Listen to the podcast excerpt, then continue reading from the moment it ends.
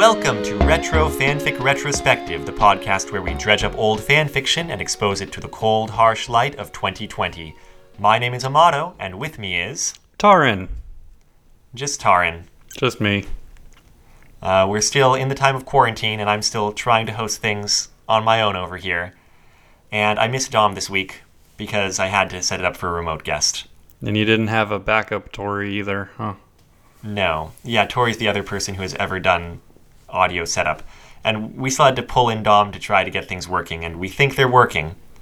Hopefully, people do not listen to this podcast and just hear me talking to myself, Garfield minus Garfield style. Even though that's way better than Garfield.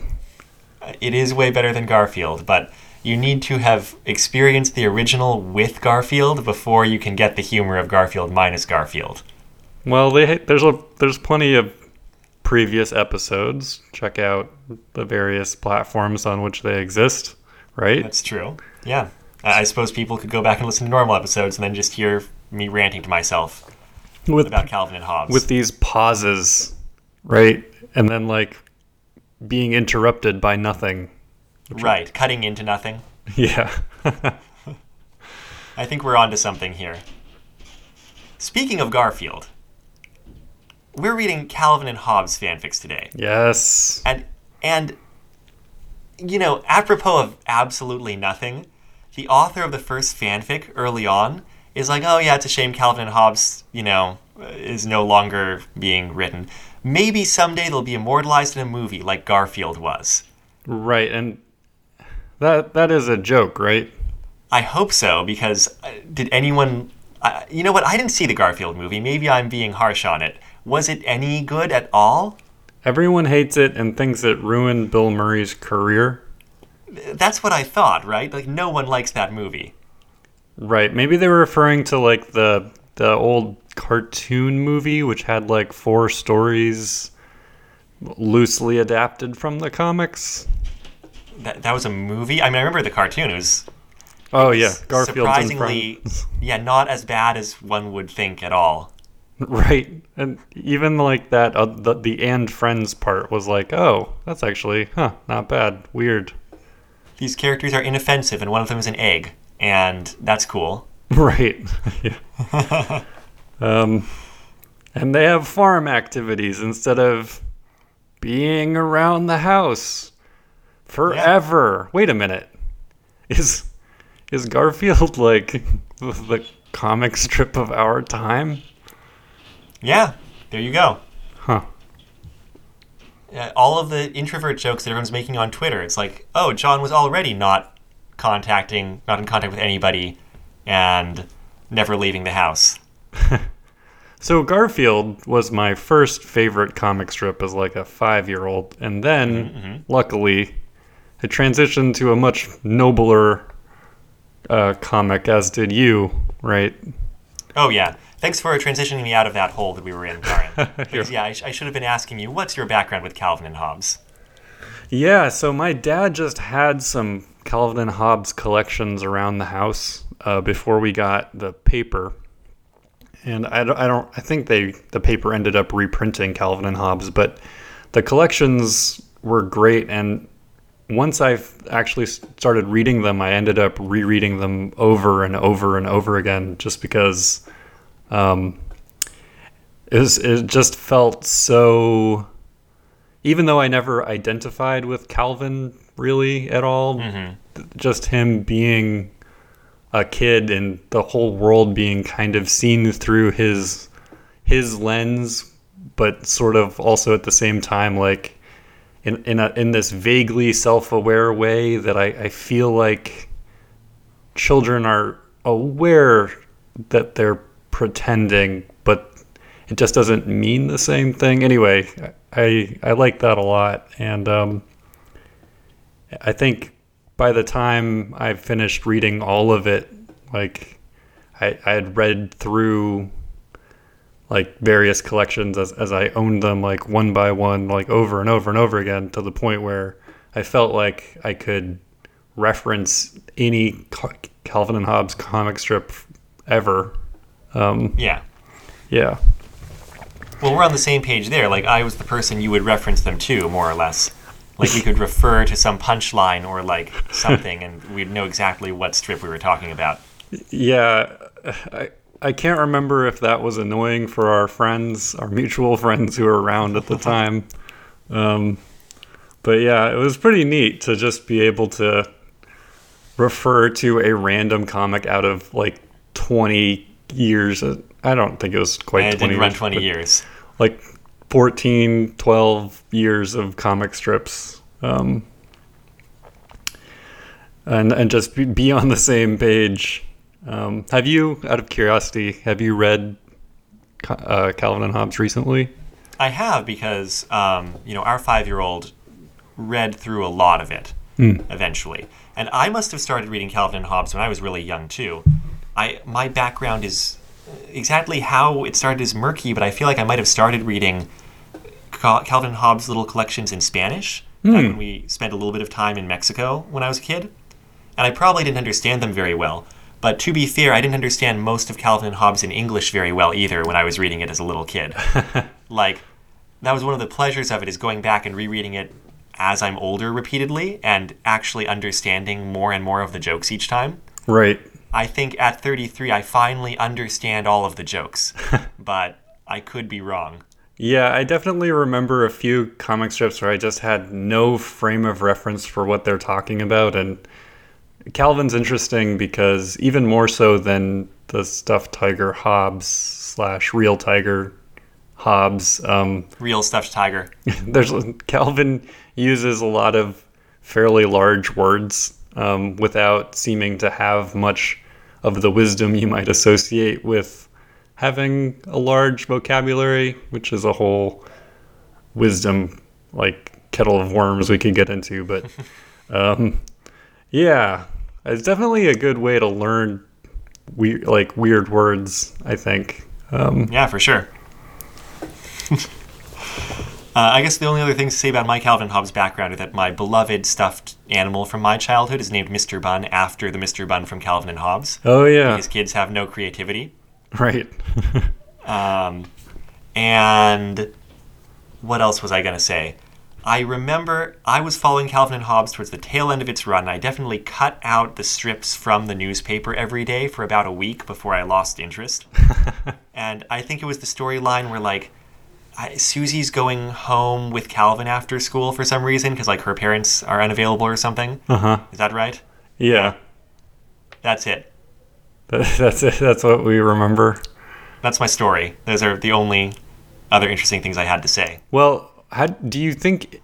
So you understand all the jokes now. Do you enjoy the strip as much as you did at other points in your life? Yeah, probably, except for not being surprised anymore. right. and also, I can now more clearly see that, like, oh, the early stuff is not as good. Mm-hmm. And it kind of gets gradually more on point further on. Yeah, and then there are those random sojourns into just him venting about like The art establishment. yeah, well, like marketing and commercialization and whatnot, which Well, I, I enjoy those more. I mean, I've got to say, I identify a lot more with Calvin's dad now than I ever did. Right. You seem well actually, um Calvin's dad has always reminded me of your dad. Oh, yeah, for sure. Um who has been on the podcast. That's right. Yeah, he was he was on with us for um, the robots story, the Asimov's robots. Right. Um, but but yeah, you know, a a thing with like Calvin's dad, I don't know, being upset over the number of peanut butter choices at the supermarket is just you know yeah. that's the adult experience for sure in America. Yeah, I think that, that that is how I would summarize my own reaction. I'm I'm a bit be, because I'm not surprised by anything. I'm a bit less um, intrigued by the storylines, but I relate a lot more to certain characters, which is nice. I'm actually, as we record, I have my laptop um, because it's quite a small laptop. I have it sitting on my collection that my brother Galen gave me of all of the Calvin and Hobbes comics like It's like three re- relatively huge um, books of comics. Uh, very good for putting my laptop on. There you go. That's the real strength of Calvin and Hobbes. Well, I'm sure we'll have more to say about the strip, but we should probably get into the fanfics because I actually assigned two fanfics today because one of them is short and the other one is very short. And we're starting with the very short one. It's a fanfic called Reminiscence by Kenya Starflight. It's on fanfiction.net, published 2004, and you can find a link there at bit.ly slash rfrcalvin, because I'm not going to make anyone spell, spell reminiscence if they're trying to find this. Um, and it appears to be, if there's one famous Calvin and Hobbes fanfic, which is a. I'm not arguing that there is, but if there is one, it appears to be this fanfic. It's like referenced a couple places on the internet. There's a podfic of it that you can find, you know, posted on Tumblr. Oh. I'll drop a link there as well onto the, you know, the post here. Um, and a lot of people seem to enjoy it quite a bit. And it's the only Calvin Hobbes fanfic I had read before seeking out any for this episode. It has almost as many favorites as it has words, which is That's true. impressive. Fanfiction.net says words, more than 2,000. Favorites, more than 2,000. Follows, 246, despite the fact that it's a one and done, one chapter fanfic that will never have another chapter posted. So I don't know about that. Right. Maybe some people just didn't understand how follows work. Maybe maybe bots are a thing on fanfiction.net. Do we know? Well, they are. I, I definitely do get like emails, not emails, fanfiction.net messages basically sexually propositioning, you know, like. So, and I'm pretty sure they're from bots. Uh, 99% sure. because of how they proposition you or Uh, yeah, it, they're bots. I mean, they're spam. But anyway, the point is, yeah, maybe maybe bots follow this for some reason. I don't know why that would be a profitable thing to do. Whatever. yeah, who knows? the category this fanfic's under for genre is drama and angst. Hmm. It's a Calvin and Hobbes drama and angst fanfic, which I guess seems accurate enough. I appreciate that fanfiction.net combines the two. Um, but yeah, this seemed fairly angsty, I suppose. Yeah, I, I mean, it's something. I I didn't remember having strong feelings about it um, when I read it, however many years ago I did. Mhm. But I, I I find it a little bit annoying now. Same. Let's let's go into it. I'm sorry, Kenya Starflight, if we're going to be kind of annoyed by you. Can you tell us the basic outline of this story? Sure. The first, maybe fourth of it, third of it is sort of this um, introspective examination of, of what childhood is like and what imagining is like. And it kind of goes through, it's from Calvin's point of view, we learn. Um, It's about, it, it kind of goes through all of the major hallmarks of the Calvin and Hobbes comics, like Of his imagination in particular, like yeah, you know, the the machines, the the devices, and the like imaginary role play, and the Hobbes being you know real to him kind of thing. yeah, exactly. Um, and then it sort of goes into his his feeling like he he he's lo- he, he's not feeling he literally says he lost the ability to sort of imagine I, I guess of, of ma- mastering alter, altering reality as Calvin narrator puts it. This is all in first person. Um, and then after that it goes into um, just sort Well, let's back up a moment. Actually, let's talk about that first part. let's do Um, so it's very changeling the dreaming. Like it's very like glorifying childhood imagination, and like I get where they're coming from, especially from like a Calvin and Hobbes, you know, fanfic, Calvin and Hobbes background.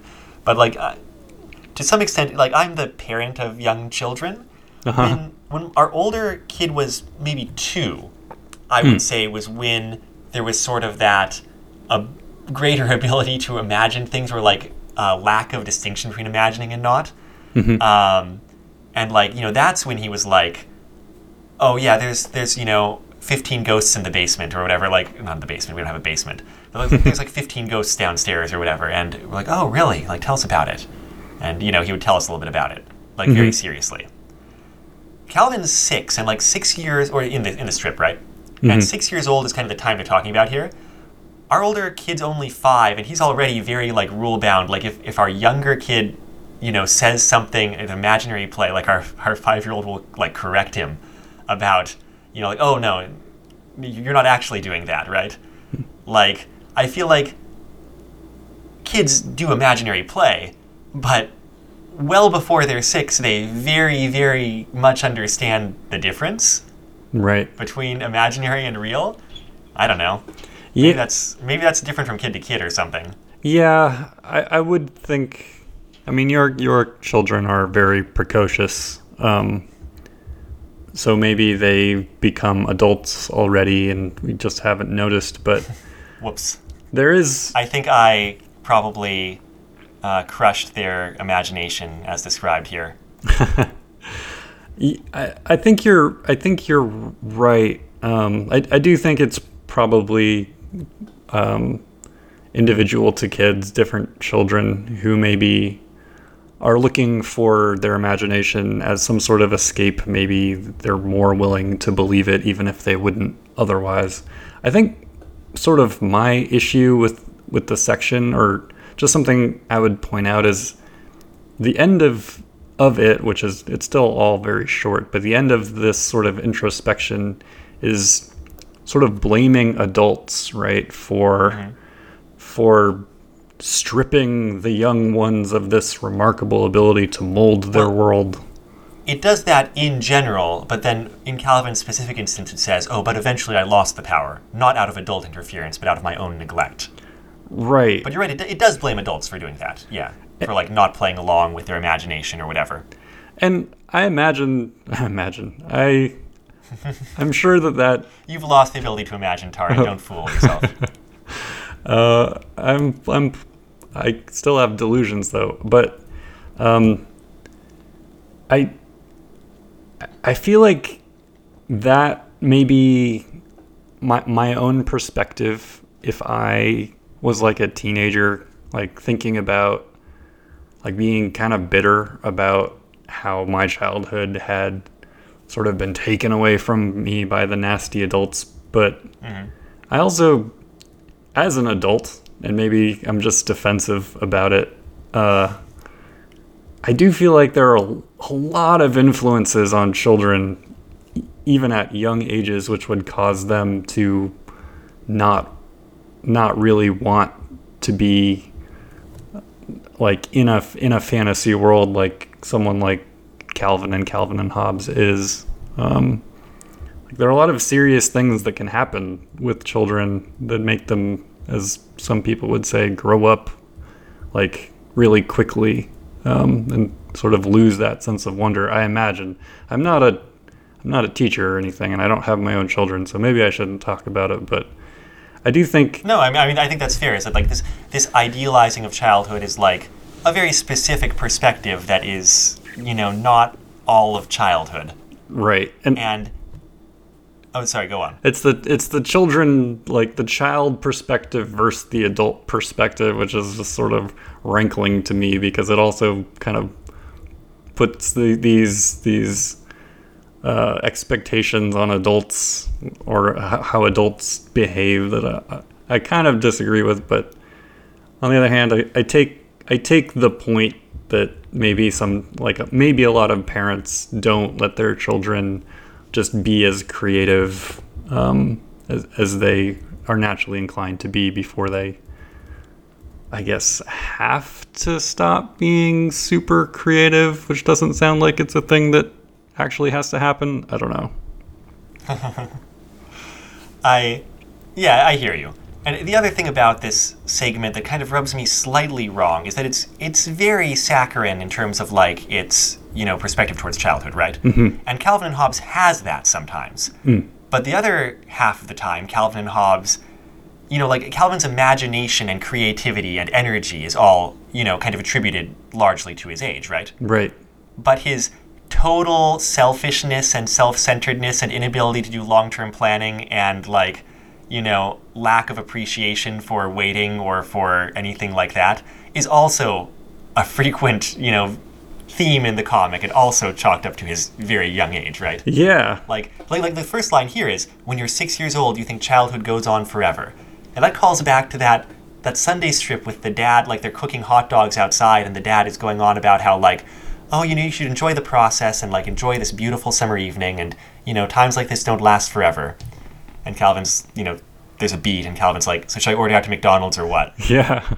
and, and the dad's final comment is, "Yeah, yeah, I know. You think you're going to be six years old forever," and there's just none of that kind of cynicism about childhood or about child perspectives in this fanfic at all. Definitely. And even further than that, like Calvin and Hobbes, like he's in, we get the impression that Calvin is himself an incredibly creative little kid, like probably like a lot of kids are, but um his fantasies or whatever they are, maybe they're actual magical adventures, who knows? It's never really I mean, why explain I mean, But Yeah. yeah, they're they're definitely probably just his fantasies. They're not always fun for him. Like he doesn't like being being trapped like like with gravity upside down. But that, I mean that sounds fun, right? But it he, he he has he seems to have actual stress from a lot yeah, of he's distressed by a lot of that. You're right. yeah. So yeah, I feel you on that point. But anyway, the second half of the fanfic is kind of walking through Calvin's life post six years old. Mm-hmm. Or at least a few key points of it. Like, um, uh, he becomes a paleontologist. That's kind of cool. I mean, Seems I don't know how many people's interests carry on from when they're six to their professional careers, but some people's do. sure. Maybe Yeah. circle back or something. Yeah. And he, oh, I, I guess, sorry, I guess the key point here is that he drifts away from Hobbes, starts spending less time with him in favor of Pierce, specifically, like, he starts playing Pokemon cards, and that's kind of the start of them drifting apart Right. with, like, other kids. I, The evils of collectible card games. I kind of liked uh, how they how how the the steps by which he went through pretty quickly, like his relationship with Hobbes, I guess, disintegrating. Um, How like he did bring Hobbes to to play Pokemon for a bit, but Hobbes didn't like it. The, the guys And slept through it. Right. made fun of him or whatever, and yeah, that sounds Well- fairly realistic, I suppose. it is fairly realistic because it's very much the process of just like you stop hanging out with one of your close friends in like your elementary school age or whatever, right? Like your interests start diverging, and then you have other friends and you hang out with them instead. Um, except here, there's that element where like you know, then one day he returns to his room and like he, all he sees is Hobbes as a stuffed animal. Mm hmm. Yeah. But even that's not super distressing to him, which is an interesting way of going with this. He's kind of like he mourns Hobbes, but like or the loss of Hobbes as a friend, but like he doesn't seem to have any existential crisis because of it, or like hmm. you know fear for the existence of Hobbes at all, or something like that. Yeah, you, you know there, there. I think I saw some sort of. It wasn't a satire, but I remember seeing some sort of spoof or something on Calvin and Hobbes on a Calvin Hobbes strip where Calvin's like just super busy, w like doing something, and then the very last strip is just Hobbes just sitting there on the bed, and I, as a stuffed animal. Right. Yeah, that's the that would made the rounds of the internet a while ago too. A while ago, like 15 years ago. I don't know. I, re- yeah, I remember feeling like that was like that hit me pretty hard. I was like, oh man, that's pretty poignant, and he doesn't even notice that his Yeah. that yeah. But uh, this didn't really make me feel quite the same. Maybe because I'd already experienced that before. Um, I don't know. Well, maybe it's because he doesn't. He does notice. But he also doesn't have any fears over the existence of Hobbes. Like Hobbes stopped talking to me. Hobbes stopped like you know interacting with me. He's not like Hobbes never existed. He doesn't have that, which would have been a lot more you know angsty or distressing or you know even real Right. but then the other progression of his life there's there's this thing where like the author wanted to wrap a pleasant bow on all of his relationships, which is weird. Yeah. I felt like I was being pandered to as if I as if I like I don't know. It's kind of weird for me to to it almost felt like Calvin knew that we that the reader had read the comic and then was just wrapping every single major like relationship up, which Yeah, so yeah. so for example, he comes back from Australia dig to attend Miss Wormwood's 90th birthday party and like you know, he entertains her and she dies three months later, and that's all very like, you know, saccharine TV movie, right? Yeah. But it's like, no, you think Calvin's going to be in touch with his like first grade teacher who he hated as an adult? like, I mean, I relate a little bit more to Miss Wormwood as a professional teacher now, but like, she's he's not gonna have a relationship with her Yeah, after it, it broke my immersion a little bit there. Um, And likewise, there's this thing where If that's a you know thing. later on in the fanfic with Moe, but yeah, that was confusing. he has a bonding moment with Moe later on, and like Moe, you know, just beat him up and took his things repeatedly, which I I also doesn't seem quite realistic. But like that's that's the relationship, um, and that's not to say that being a, you know, physically abusive first grade bully at that age when he was six or whatever. That, that doesn't mean that Moe is, you know, a terrible, irredeemable person who will like never be sympathetic or cannot like progress past that as an adult. But it's not he's not gonna be chummy with Calvin, right?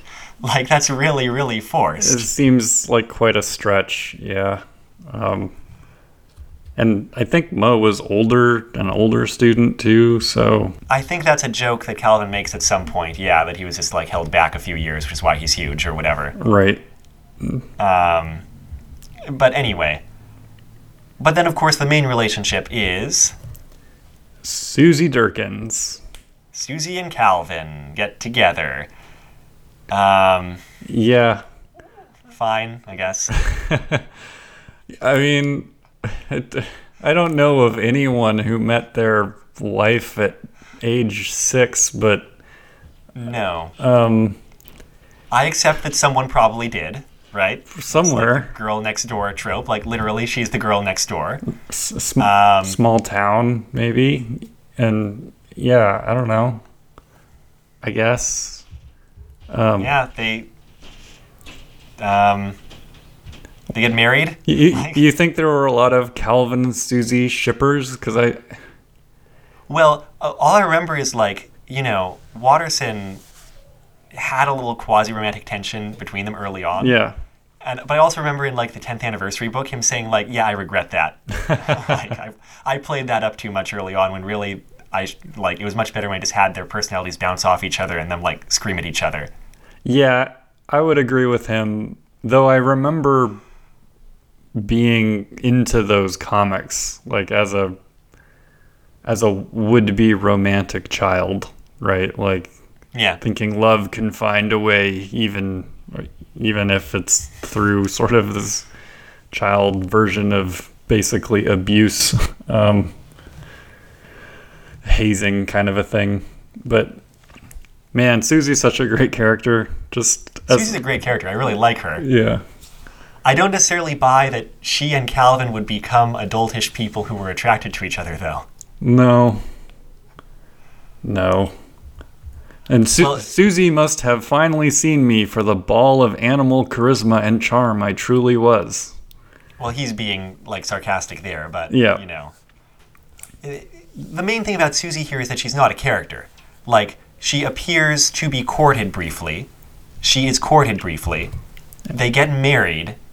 And then she's fridged. Pregnant, Oh, and then sorry. she's fridged. Yeah, fridging is exactly right. No, that's the right word. What happens to Susie? Uh, so yeah, so Susie gets hit by, I guess, a drunk driver. Um, while Yeah. while she's pregnant, is that right?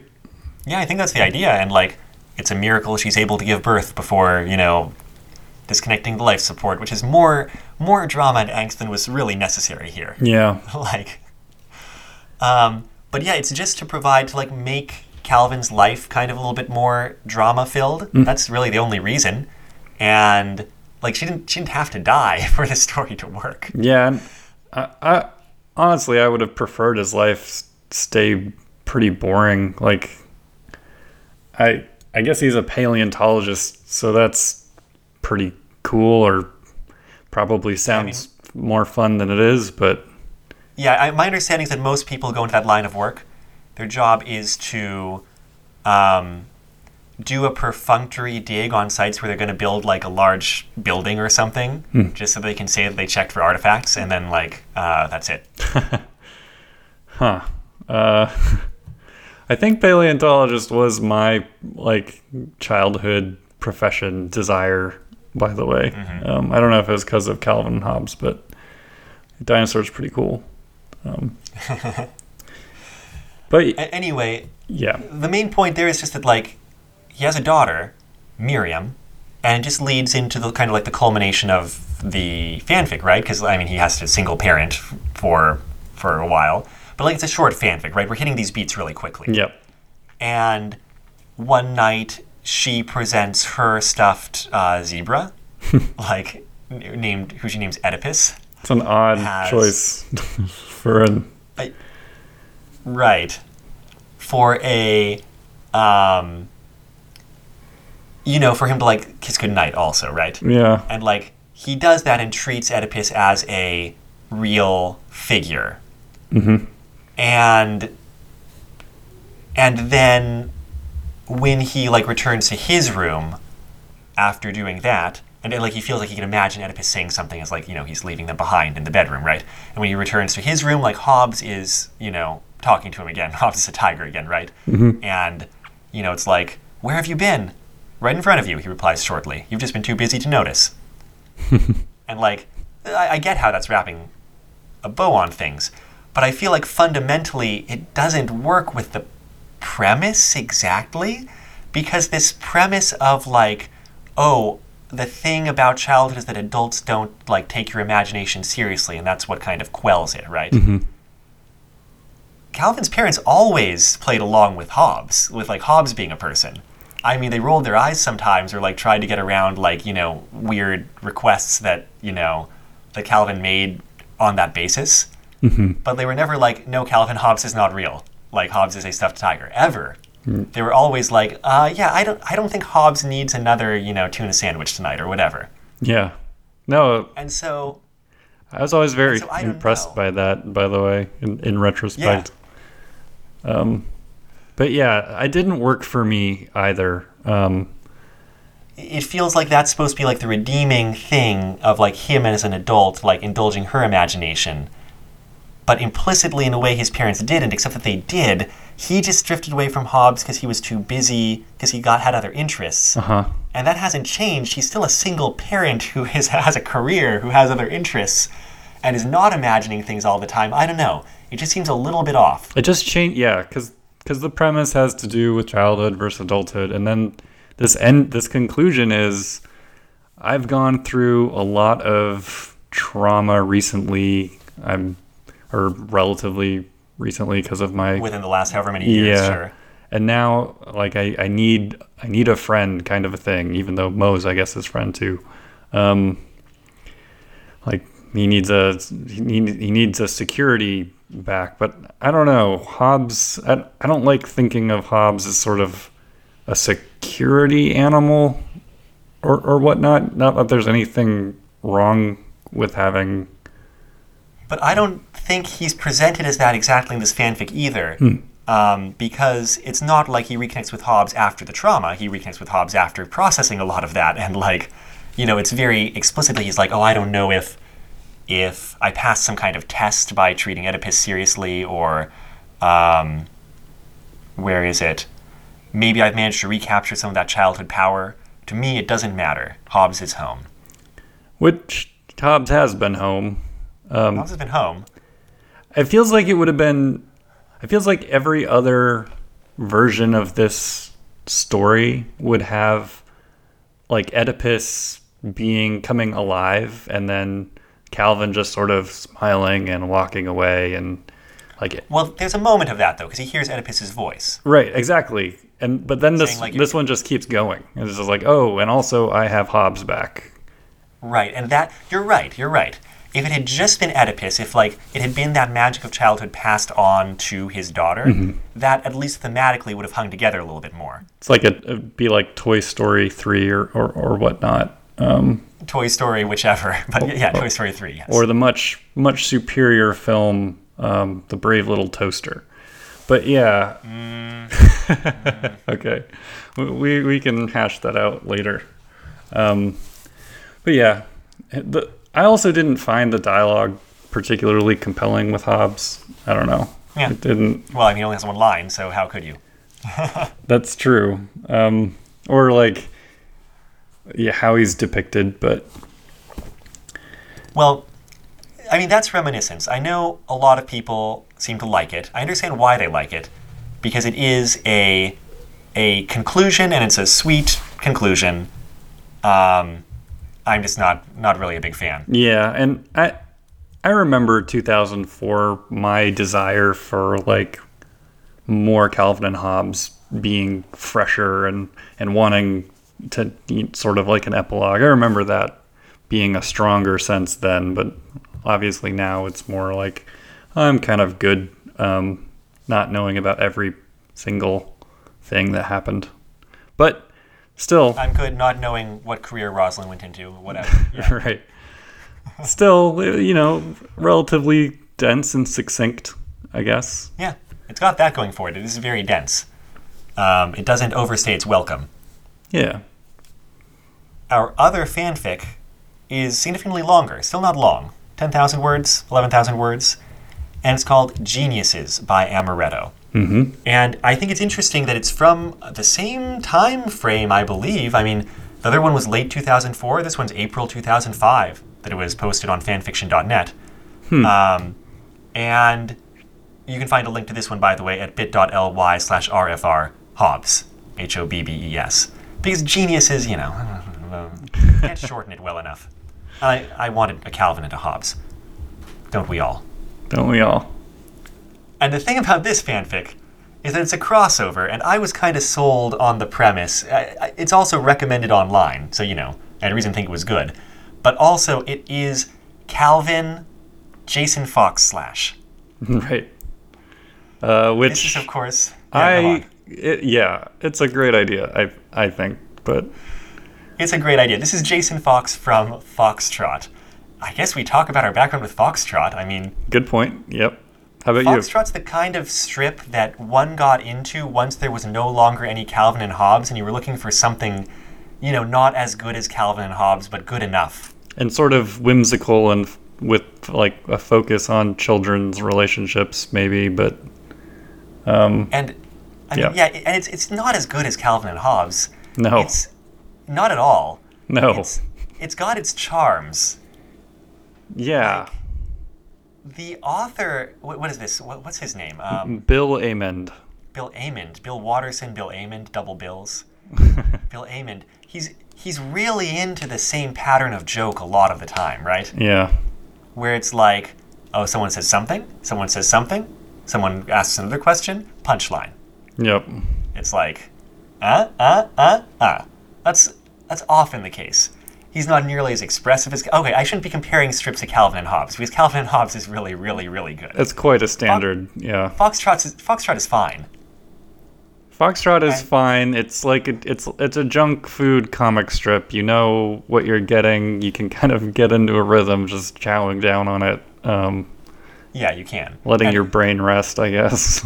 and occasionally, if you're us, you get a, you know, delicious chocolate chip morsel of the author making an extremely specific geek joke.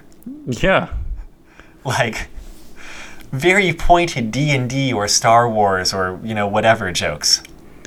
yeah, and he he makes them fully aware that most of his audience will have no idea what he's talking about, but he has whole he has whole characters devoted to those jokes. So Right. And one of those characters is Jason Fox, the youngest like kid in the Fox family and he's he's a total nerd, right? Mhm.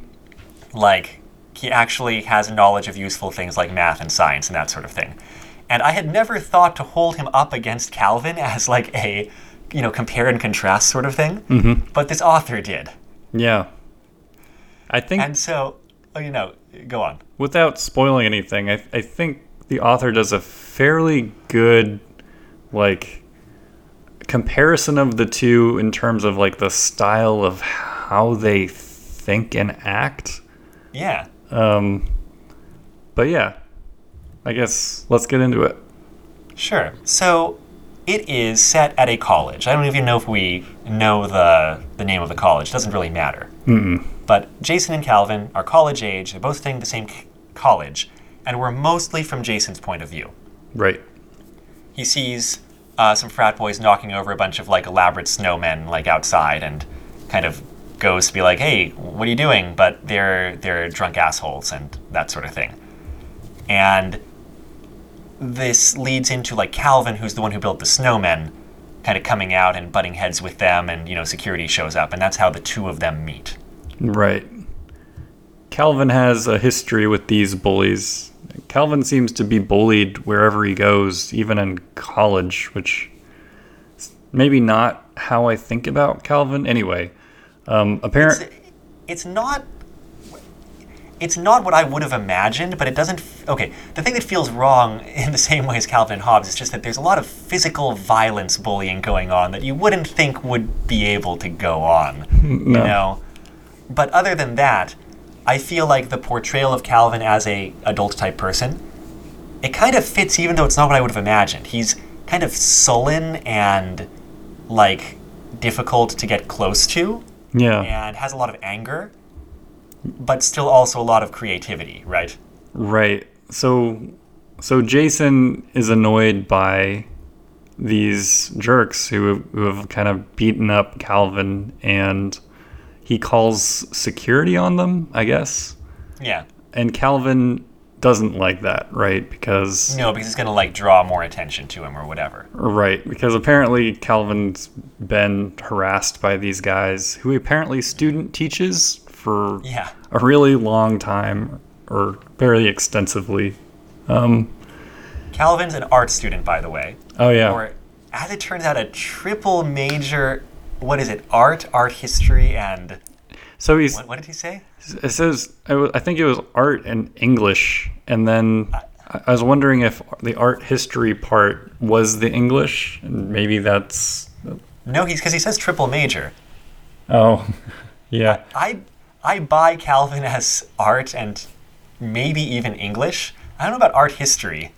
Like, Mm, I guess. I mean, it, it's just the author kind of riffing off of him, like talking about all of this, you know, like kind of art establishment stuff in, you know, in jokes in the strip, I think. right. But I don't think he ever showed any interest in history so much as kind of like the current art market.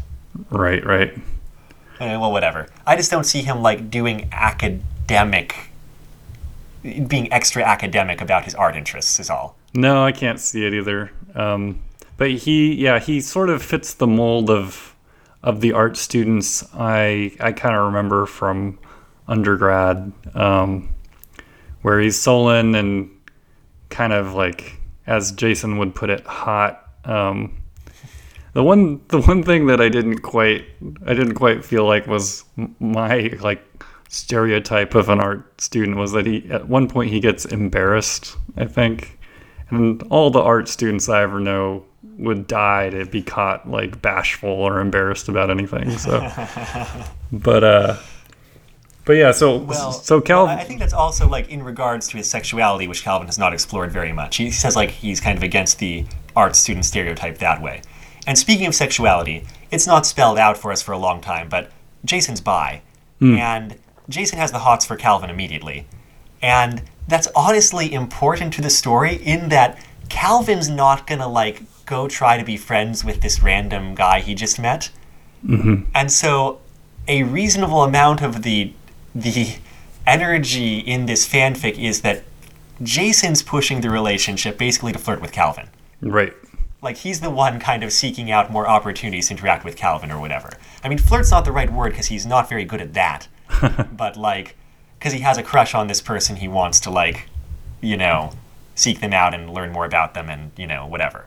His his crush is immediate and I felt like it was like that dynamic of him having a crush and sort of trying to get Calvin to spend time with him was very realistic for both how I have acted when I've had crushes and what I've seen in the wild. Um, but yeah, Yeah, I, I agree. And also, I can imagine it well because Foxtrot characters don't have a wide variety of facial expressions. but one of them is they see something and their eyebrows go way above their head for a panel. right. And, and that's the reaction that Jason has. sort of an auga sort of moment. Yeah. Exactly. Um, but yeah, so Calvin has a number of projects he's working on in order to fast track his triple major. Um, If you want to fast track it, maybe drop a major or two, but okay, Calvin. one of them was the Snowmen, which is a, I mean, you know, it harkens back to the comic strip where he makes these incredible snowmen, which, uh, like, as a kid, I was like, this creates unrealis- unrealistic expectations for snowmen for me. Absolutely. um, the six year old designing like 30 incredible snowmen. Yeah. Honestly, one of the weirdest things about the fanfic is that like final project, snowman project that the frat boys trashed. You never actually get a description of it. I was like, but but what was he building? Like Jason's very impressed by them. He's like, yeah, those were amazing. You know that one of them was female. That's all you all you hear about it. Yeah. I mean, there are whole story arcs in this, the Calvin and Hobbes comic stri- strips about the snowmen, especially the killer snow goons, right? So a little disappointing, especially when later, later, like they go into it, the author goes into this fairly extensive and useless description of Jason's apartment that never matters. But in any case, um, Yeah, it's kind of world building. There's a few kind of world building things that I do sort of appreciate because the state of their lives is more interesting here than, you know, for example, in something like Reminiscences. Right, and and there is a contrast, which is nice. Though it's heavily weighted in describing Jason's situation. Um, It is. And and you get you get little details that feel kind of approximately right. Like, you know, th- there's a there's a point later on where it's mentioned that Jason has a car. And the explanation given is where is it here? his his mom didn't want to. he- Sorry, go on. uh, no, no, no, go on. Yeah, that's right. His mom didn't want him um, to, for it to be too difficult for him to get back home. Was that it? or like didn't trust the safety of the public transportation or something like that.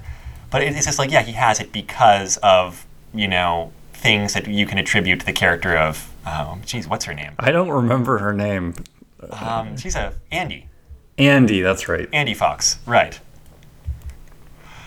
Um, and there's little touches like that. When they're talking about their majors, you know, he also um, talks about their his parents' reaction and like Andy's a writer and she doesn't really get you know the science focus and you know his dad's just clueless and doesn't understand anything he's talking about either. Um, they do maybe talk about their their childhoods and families slightly more than you probably would in college to anybody, Yeah, but that's just because that's what the author had as a touchstone, right? right. It's You also have a fan probably service. Sorry, go You on. also have a, and in fan service, you also have a probably completely pointless exchange between Jason and Paige by phone. Yeah, yeah. I actually kind of like that. Um, I liked it too. I mean, I'm, I'm a fan, so it, it serviced me. you're right. It's just that it doesn't have anything to do with the rest of the fanfic. No, it, doesn't. Uh, it does seem. Yeah, it, seems like a Jason Fox thing, but otherwise, it, I, it serves nothing. Um, but yeah, so so Calvin and So- so- his projects. He also has these paintings, right? Sorry. Right, and no, no, that, that's what I was going to go into. And Jason gets to see them because they kind of have to go back into the art building, Mm-hmm. um, you know, right after this incident for reasons, reasonable reasons that I forget. To get his But- to get Calvin's things, because he Yeah, right before campus security kind of takes him out, right? something like that.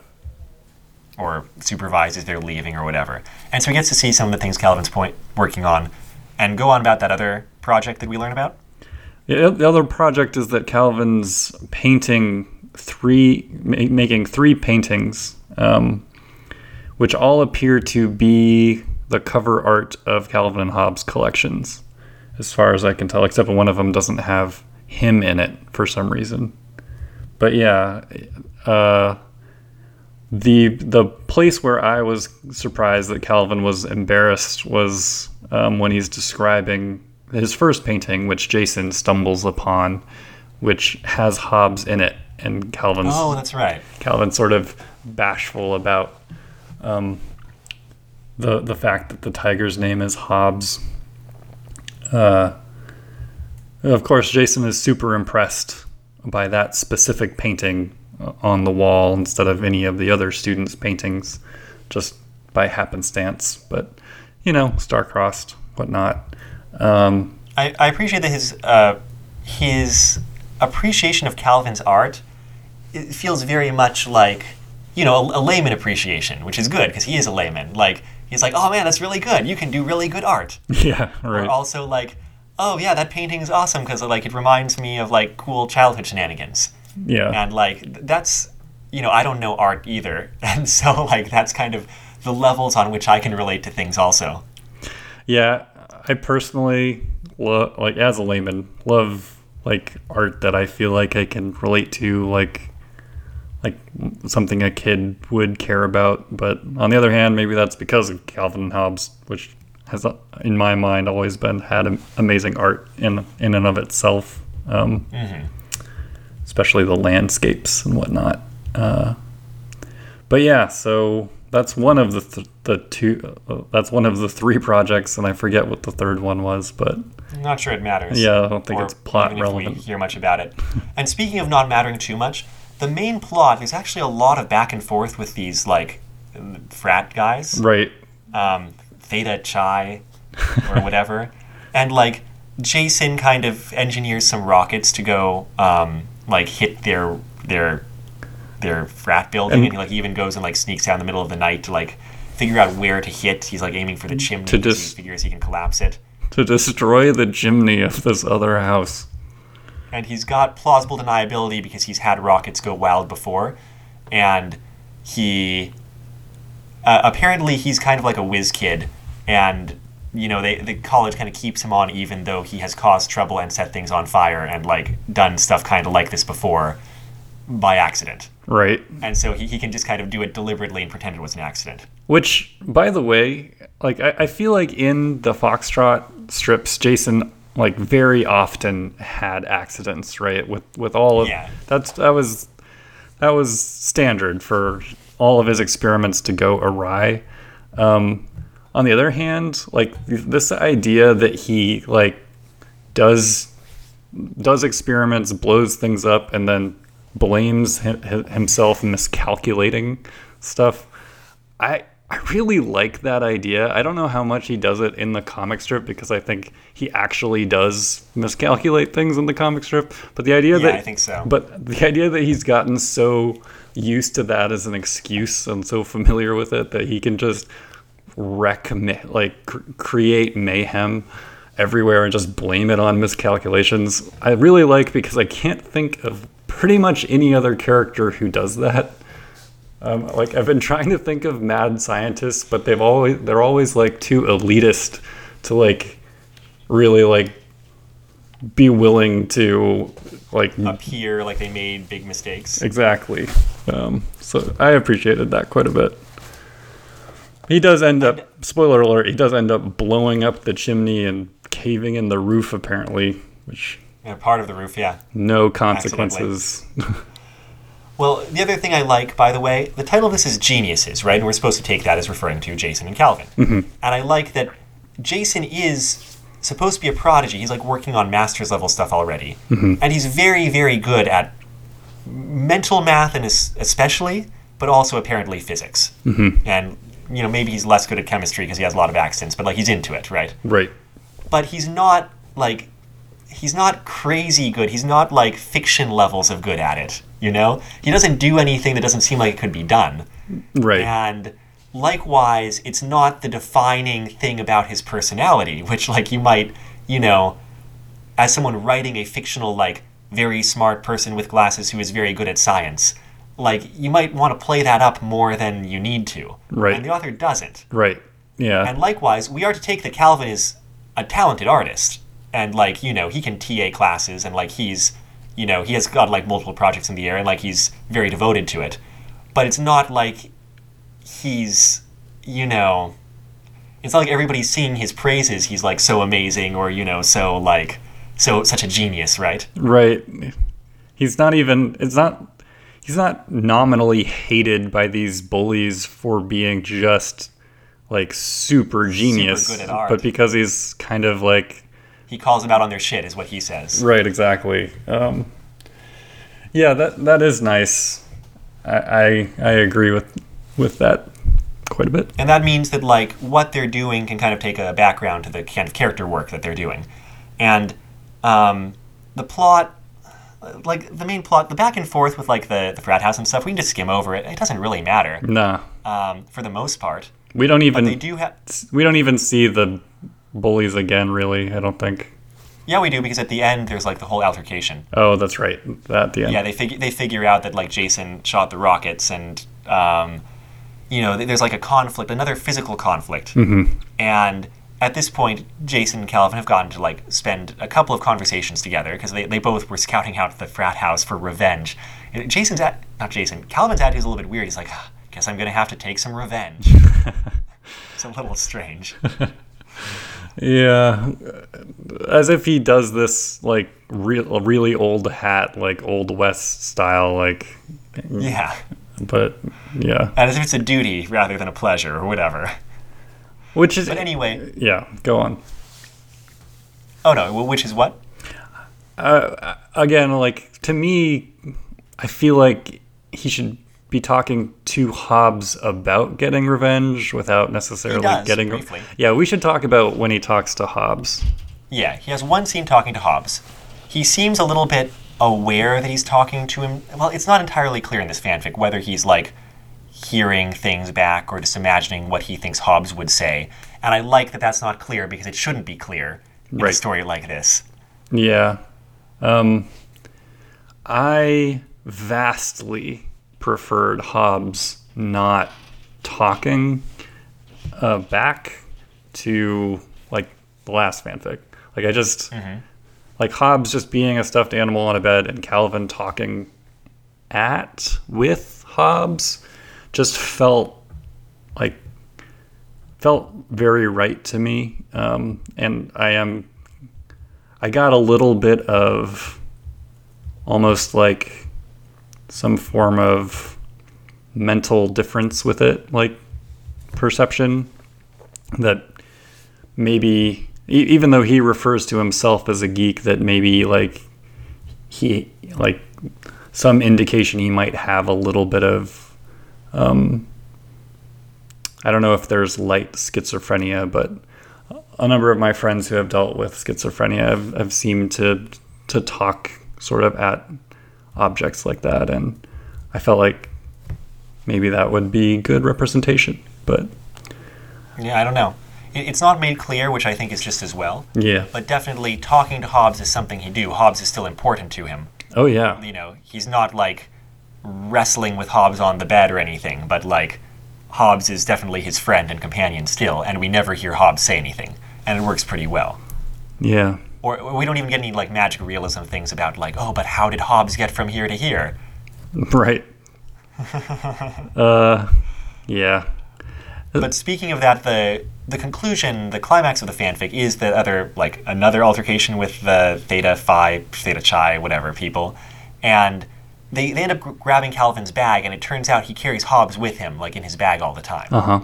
Which also feels very right like yeah especially for someone who like has enemies or whatever you know like that he would do that i don't know. It just so like he would, he would feel secure having hobbes with him not hobbes like somewhere else. And when they when they grab hobbes like you know calvin's like oh give him back you know can't hide that he's very important to him. Mm-hmm. And they're like like keep away with him and there's like a whole physical thing. And it and the like security is called again. Prominent role for campus security in this story. Campus security I will, I will say they they are on their you know they they they get to places they need to be really fast, which is, mm-hmm. I suppose, what we want. But And a, a turning point in Calvin and Jason's relationship here, besides kind of like having these shared traumas of, you know, conflict or whatever, is that like Hobbes ends up dropped in the snow and Jason makes an excuse to go back and fetch him, like under the noses of the of campus security, so that like they don't know what's going on, and re- return him to Calvin when they're all getting hauled away by security because they've all been in a physical fight. And what's more, his explanation when he hands him back um, is Hobbes said he didn't much care to be left in the snow and that he wanted to see you get in trouble. And then in the fanfic it says Calvin looked startled, staring from Jason to the larger to the tiger and back again. His face had a boys don't cry expression before he gave Jason a smile that was hesitant but happy and sweet, despite their dire circumstances. Jason had never seen a smile like it. That sounds like something Hobbes would say.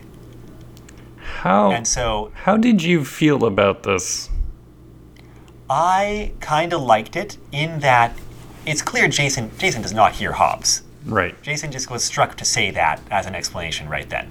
And that feels a little bit strange because that doesn't really sound like a Jason thing to say. But it is kind of an indication that like he like a, as a way for Calvin to like drop down let down his guard a little bit and like trust someone a little bit, them approaching Hobbes and from that direction even if they don't, you know, have the same kind of relationship that Calvin does with him. Uh huh. I feel like that that makes sense for why he might decide he would be closer to Jason or could be closer to Jason.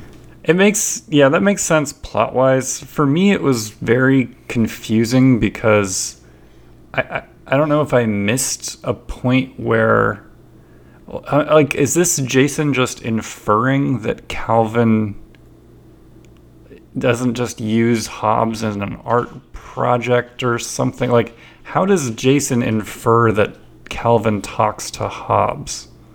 or Yeah, it just seems to be intuition. And I, I see what you mean that, that that is kind of a leap. Yeah. I mean, it's very, in a, in a way, it's very sweet. But I also had this other negative reaction of like, Jason speaking for Hobbes for me just feels very wrong. Like, to me, Hobbes speaks for Hobbes. So, I don't know. Right. I mean, I understand that too. It's an odd moment and supposed to be odd. And I guess whether you like it or not, your mileage may vary. Mm-hmm. But it leads into the last segment of the fanfic, which is a little bit more bonding over being troublemakers as kids. And then um, Jason goes for the kiss, which I have to applaud him for in that he kind of specifies this usually does not work out for me. Like, J- Jason had only kissed three people in his entire life two girls and one guy. None of them had gone over it real well, so he'd given it up as something else he'd never be good at. and, you know, further on. So Jason decided that one more stupid thing in a long line of stupid things really couldn't make his day, night, much worse. And he leaned in and pressed a quick, shy kiss at the corner of Calvin's mouth. And that leads into, you know, kind of like a, yeah, I'm attracted to you kind of conversation. Yeah. Um, I mean, yeah, it, it was, it was cute. I, I've definitely had in my life, I've had much more tense, like reactions to one person going in for the kiss without really asking first. Yeah, no, it's probably not a good idea. Just generally, probably not. But maybe if you go really slowly. But anyway, that that's a you know. They're they're just kids still in this, I suppose. Yeah, and I, I didn't mean he should be applauded for not asking for consent. I just meant that, like, for risking rejection, right? Oh, totally. It's so hard to make any sort of move like that. Yeah. And I like in their discussion of their, you know, sexual history, such as it was, um, this fanfic's this fanfic's version of the Calvin Susie romantic relationship struck much, much truer to me, to the characters, than the other ones. Oh yeah. Yeah. In this one, basically, they tried making out once in high school and neither of them liked it. yeah. And I was like, yep, that sounds right. yeah. That sounds much more right. Yeah, I can. I can even. Uh, it's very easy to imagine. Um, wait, no, there's no. There's never any actual kiss, right? In Calvin and Hobbes, Oh no. other than Hobbes, I guess, kissing Calvin randomly. That was an odd, an odd strip. But um, but yeah, it's very easy to picture Calvin and Susie trying to kiss and then not liking it. So, whereas this, I don't know. Yeah, I didn't, I didn't mind how this ended up playing out. I suppose. Yeah. And I like how after the kiss, they kind of back off of anything physical. Oh yeah. But like there's the understanding that they're react that they're like attracted to each other more or less and like, you know, maybe interested in exploring this relationship and they hang out a little bit more in Jason's apartment. And there's also a kind of symbolic thing at the end where Quincy sort of just crawls over, looks at Ho- looks at Calvin, like lays next to Hobbes, who's apparently near one of his sleeping spots. Yeah, I really like that part. I don't know why exactly. Um, I was I was like Quincy in Foxtrot seems to be vaguely aware of what's going on. Not really. I mean, what I like about Quincy is that he does not seem to know or care what's going on. Hardly. Okay, yeah, good point. Good point. Um, he, he he is when when Quincy is around, he sort of just gets in the middle of things or is placed in the middle of stuff. Um, and in this case, it's sort of it does kind of blend the two series together, right? To have Quincy and Hobbes next to one another. And Calvin smiled is the last line, and Calvin smiled at that. Hmm. By the way, uh, in reaction to you know that situation, we should probably specify that Quincy's an iguana because Oh, right. maybe not everybody's as familiar with foxtrot. yeah, that's right. Quincy's is How long do iguanas live? A really long time, I think, actually. Okay, well there you go. Um, but yeah, Quincy is generally Jason is J- Jason's pet and um, is generally one of Jason's experimental subjects. Um, Or means of causing things to be eaten or whatever. oh yeah, yeah. Like, So uh, yeah, there, that's kind of how the narrative wraps up. Yeah. We want to talk about other little bits in it that we Sure. we liked or found interesting. I, Yeah, back up. So near the beginning, when uh, when Calvin isn't super. Oh no, uh, it's not near the beginning. It's when Calvin and Jason are talking about how they're both like getting revenge on the fraternity. I really liked Calvin's line of like, "You- "You're trying to get my revenge for me." Or, I like the idea that it, was his revenge. I really liked, and then Jason weaseled out of like, um, like feeling guilty about that, which I also liked. Um, on the other hand, actually, we should do praise and then not praise. Is that what we should do, or just Yeah, if we're wrapping up this story, that's what we do. We kind of skipped it a little bit on reminiscences, but we, you know, we complained about that one enough, and I think I identified some things that were likable about it. yeah? Um, as for this, yeah, so other praise. It is. Hmm. Like I said, I think the extrapolation of Jason and Calvin works really well.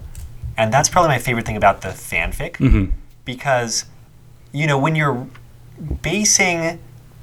When you're writing older characters and the only source you had is them in elementary school, there's probably a temptation to take too much of their personalities, you know, and transplant them into their adult selves. Yeah, And the author doesn't do that.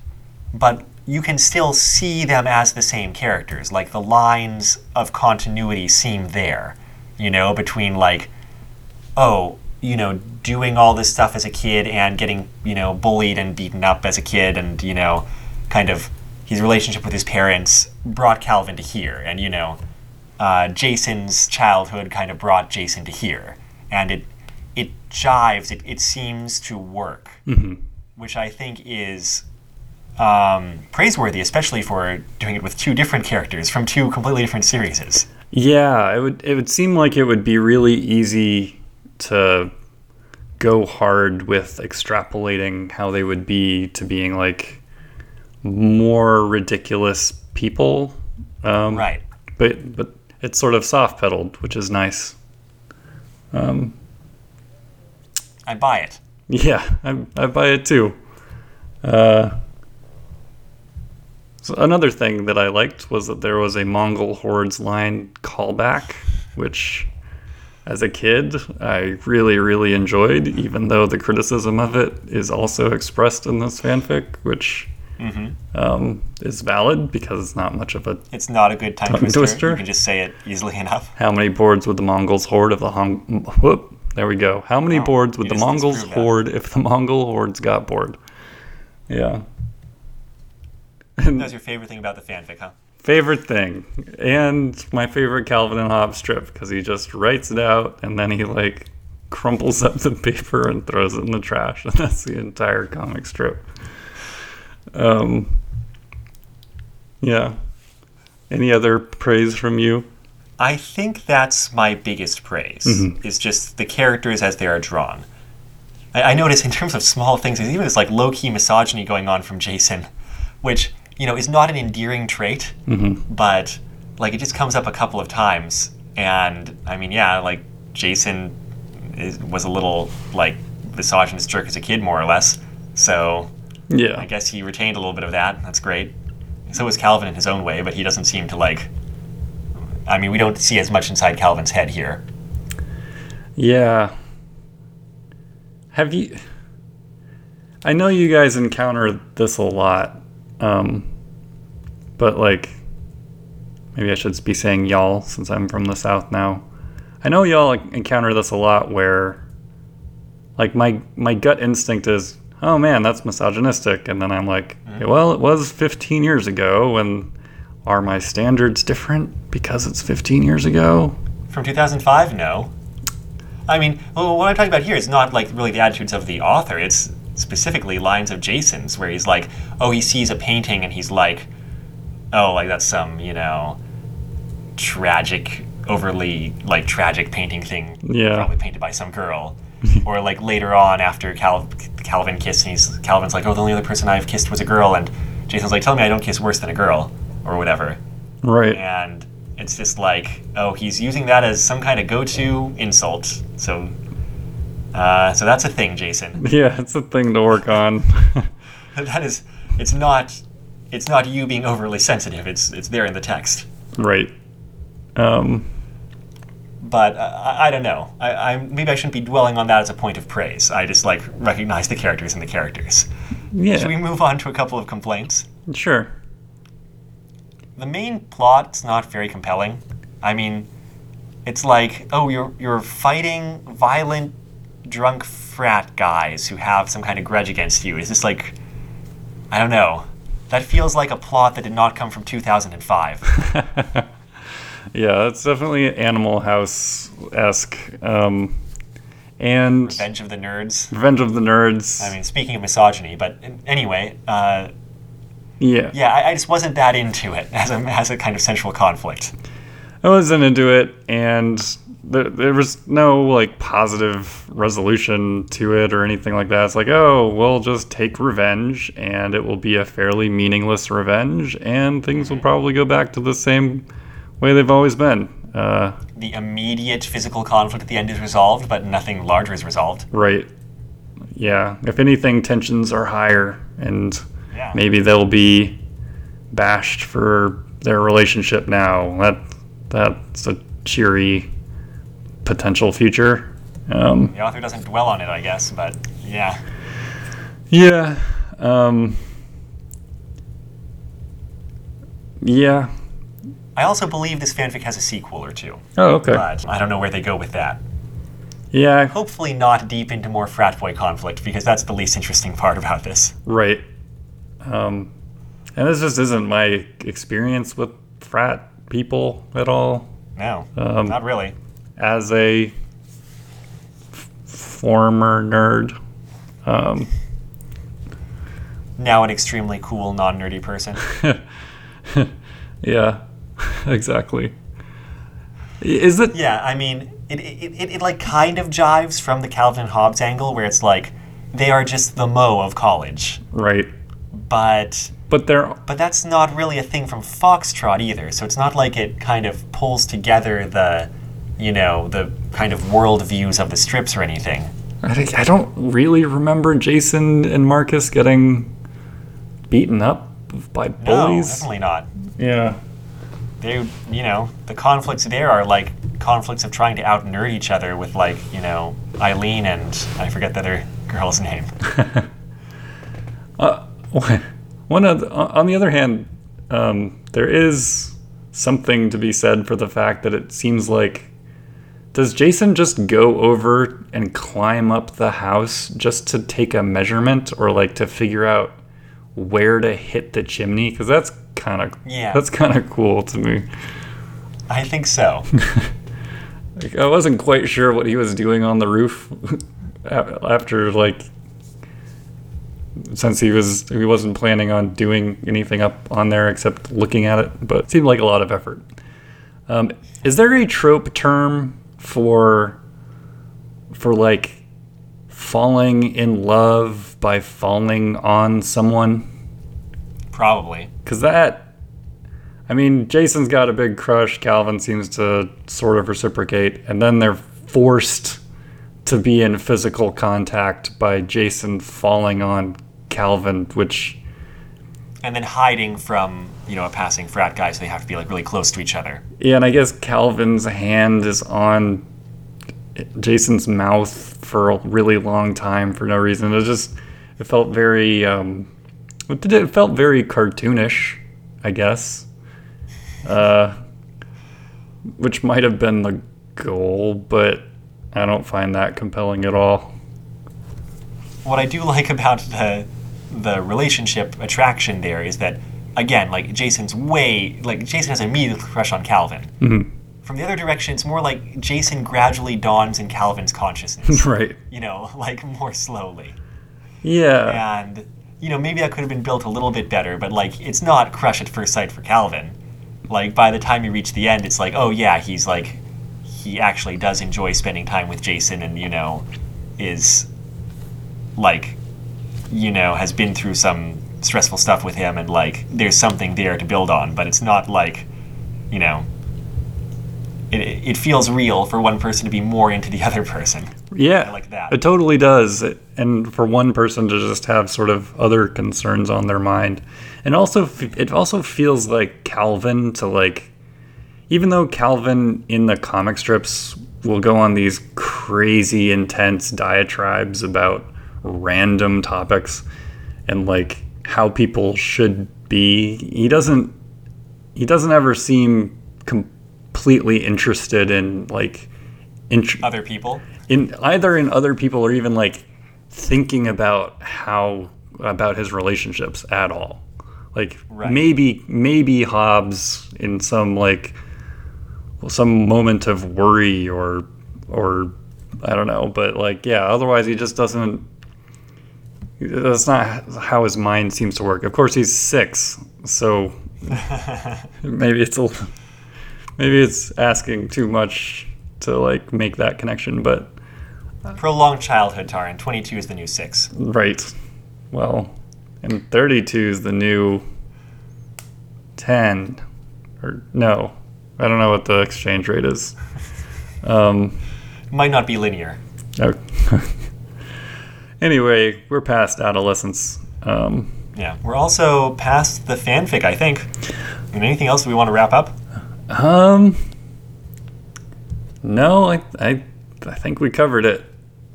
Um, lots of dialogue in this fanfic that is pretty uh, normal person. I don't know how to refer to it. Very vanilla dialogue, which is perfectly fine. It's you know, it's just conversations going into their backstories and Yeah, and like I said, the, the only thing not kind of natural seeming about it is more that they're like talking about things that we, the readers of the comic strip, would know about, and talking very little about things that we, the readers of the comic strips, would not know about. yeah. like things do not come up from when they were like 15 that like we did not know. I mean, not really. It's like Jason's best friend is still Marcus, you know? Mm-hmm. They go to different colleges, but Yeah. that, that's the only thing that feels kind of weird about like them talking about themselves or talking to each other or whatever. Right. It's it's just it's fan service. It's not super interesting, um, but but you know how Jason sort of gets Calvin to open up a bit is you know it's entertaining enough. I think. Yeah. And like you said, much better Hobbes dialogue. Zero lines instead of one. Right. Much better. yeah. Okay, All right. then I think we're going to close this episode out. Um, we are kind of winging a lot of things these days, what with coronavirus and such, but we're going to try to continue to produce content for, you know, the what people need to distract them in this trying time is people talking about old fan fiction. I'm pretty sure Yeah. we're going to try to continue to fill that void. I've already started back at episode one. Actually, I don't know if I have episode one, but episode. Well, it's completely obtainable at our website. bit.ly slash retrofanfic is the short link to it. Or on whatever podcast service you probably use. I'm saying things out of order today. Uh, well, Had to use that lead in. Uh, anyway, yeah, because of weird scheduling things, this was episode 81 of Retro Fanfic Retrospective. I think I said that last episode too. That's going to end up being episode 80 of Retro Fanfic Retrospective. And I know it's not a big deal, and you'll all forgive me for that. But this particular episode was two Calvin and Hobbes fanfics, Reminiscences and Geniuses. You can find the one at bit.ly slash rfrcalvin and the other at bit.ly slash rfrhobbes. cool. Will do. Yeah, Taran, after, um, you know, sitting down and discussing these fanfics, you might want to go read the fanfics. So I'm glad I just provided you with those links. You've been faking it really well up until now. Look, I'm a savant. I'm a genius, even. So, Oh. Am I also a genius? Are we geniuses? um, you're, yeah, you're smart. No one would say that you're not smart. No one would say that. They're all too polite. All right. The podcast's intro song is the weekly fair off of the album Poupi's Incredible Adventure by Komiku. The outro song is Run Against the Universe from the same album. You can find that album and other works by Komiku at loyaltyfreakmusic.com. You can find our website, as we said, at retrofanficretrospective.podbean.com, or the short link is bit.ly slash retrofanfic. And if you have comments, questions, or thoughts about this episode, or Calvin, Hobbes, Foxtrot, or their relative merits, please contact us on Twitter at retrofanfic. Send us an email at retrofanficretrospective at gmail.com. We're also on Reddit at fanficretrospective. We've got Facebook at retrofanfic, and we have an Instagram at retrofanfic, I do believe. You can also leave comments or reviews on Apple Podcasts or uh, YouTube. Episodes go up on YouTube, or whatever podcast service you use, and all of those would be greatly appreciated. I'm Amato. I'm Taran. We're just two Earth life forms trying to be nice to each other. Until next time, take care. Bye. Did we know each other when we were six, Taran? Um, nope. Kinder- kindergarten? Kindergarten. Maybe. Yeah. And there were tires, and we would get in the tires. So that means it's not unrealistic for Calvin to marry Susie. Uh, I think I missed something.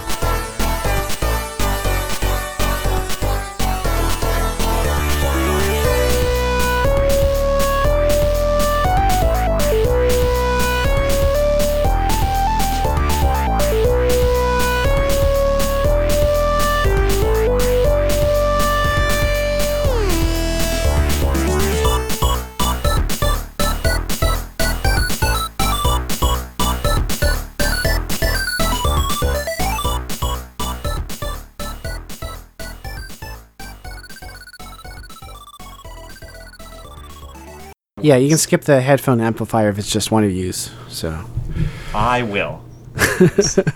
one of yous guys. Taran's gonna go southern and you're gonna go old school. Yup. Y'all is the best word. I don't. no, y'all's a great word. No, it's I- very I- useful. and like. I've fully and fully sounds adopted y'all into my vocabulary. It's just too too useful. Yeah. I said I said you guys around here recently, and people just started laughing at me.